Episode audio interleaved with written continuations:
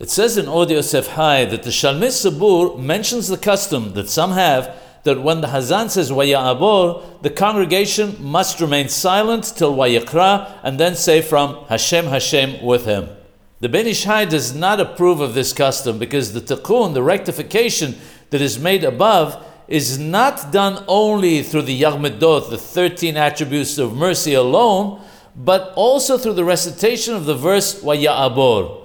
Rabbeinu the Arizal mentions specifically both the portion of Vayabor and the 13 attributes of mercy. Hacham Yosef Haim praises the custom in the city of Baghdad, where the custom was that the congregation would recite the verse of Vayabor before the Hazan and would then wait for the Hazan to recite it by himself.